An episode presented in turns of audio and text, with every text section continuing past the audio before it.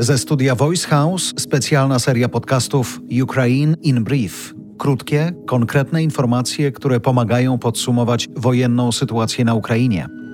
Wiadomości, które usłyszysz za chwilę, dotyczą ósmego marca dwa tysiące dwudziestego drugiego roku. Do Polski dotarło już milion dwieście pięćdziesiąt tysięcy uchodźców z Ukrainy, podaje Straż Graniczna. Każdego dnia granicę z Polską przekracza około sto tysięcy ludzi. Ukraina się nie podda i nie przegra, mówił w historycznym wystąpieniu w brytyjskim parlamencie prezydent Ukrainy Wołodymyr Zełenski. Porównał walkę Ukraińców dziś przeciwko rosyjskiej agresji do tej, którą w czasie drugiej wojny światowej Wielka Brytania prowadziła przeciwko nazistowskim Niemcom.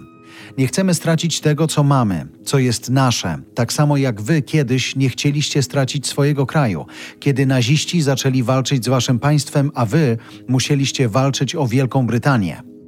Odwołał się także Zełenski do Williama Szekspira. Buty czy nie buty? Wy dobrze znacie to szekspirowskie pytanie. trzynaście dni temu to pytanie jeszcze mogło прозвучać pro Ukrainę, ale zaraz że ні. Очевидно, що бути.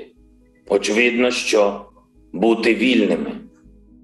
Polska jest gotowa niezwłocznie i nieodpłatnie zaparkować wszystkie swoje samoloty mig dwadzieścia dziewięć w amerykańskiej bazie w Ramstein w Niemczech i przekazać je do dyspozycji rządu U S A, informuje M S Z. Szef amerykańskiej dyplomacji zapowiadał w weekend, że U S A rozważają wysłanie samolotów do Polski, jeżeli Warszawa zdecyduje się przekazać swoje myśliwce Ukrainie.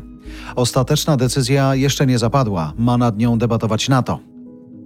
pięć procent rosyjskich pojazdów wojskowych i broni użytych w inwazji na Ukrainę zostało zniszczonych albo unieszkodliwionych, podaje Pentagon.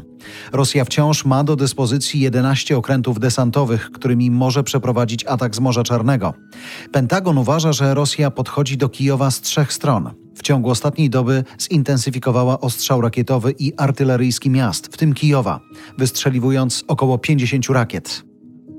Prezydent Biden ogłosił embargo na import rosyjskiej ropy i gazu do U S A. Ameryka, jak powiedział, jest świadoma, że niektórzy europejscy sojusznicy mogą nie być jeszcze w stanie dołączyć do embarga na rosyjską energię.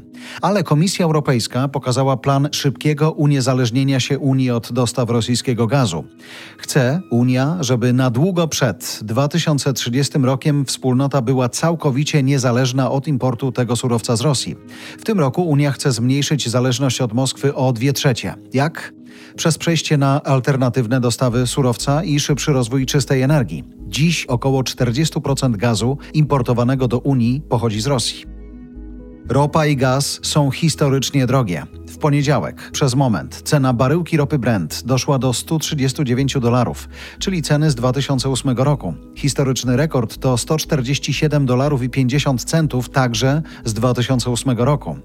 Tego samego dnia, czyli w poniedziałek, notowania gazu były nawet po dwieście dziewięćdziesiąt pięć euro. To było nawet o pięćdziesiąt trzy procent więcej niż w piątek i o tysiąc sześćset sześćdziesiąt siedem procent więcej niż rok wcześniej. Brytyjski premier zapowiada plan Marshalla, który ma pomóc odbudować Ukrainę po rosyjskiej wojnie. Wspomniał, że warto byłoby uniezależnić się od rosyjskiej ropy i gazu, nawet jeżeli dla niektórych jest to bardzo trudne. Ale wracając do planu Marshalla, po spotkaniu z szefami rządów Grupy Wyszehradzkiej mówił brytyjski premier tak. Trzeba pokazać narodowi ukraińskiemu teraz, że cokolwiek się stanie, gdy wolna, suwerenna i niepodległa Ukraina będzie już przywrócona do życia i bezpieczna, odbudujemy ją i będziemy mieć plan Marshalla, żeby odbudować Ukrainę. Szczegóły finansowania są na razie w bardzo początkowej fazie planowania, tak pisze Financial Times. To było Ukraine in Brief od Voice House. Kierownictwo produkcji Adrian Gronegliszka. Produkcja Dorota Żurkowska. Realizacja Kacper Majdan. Redakcja Agnieszka Szypielewicz i Olga Michałowska.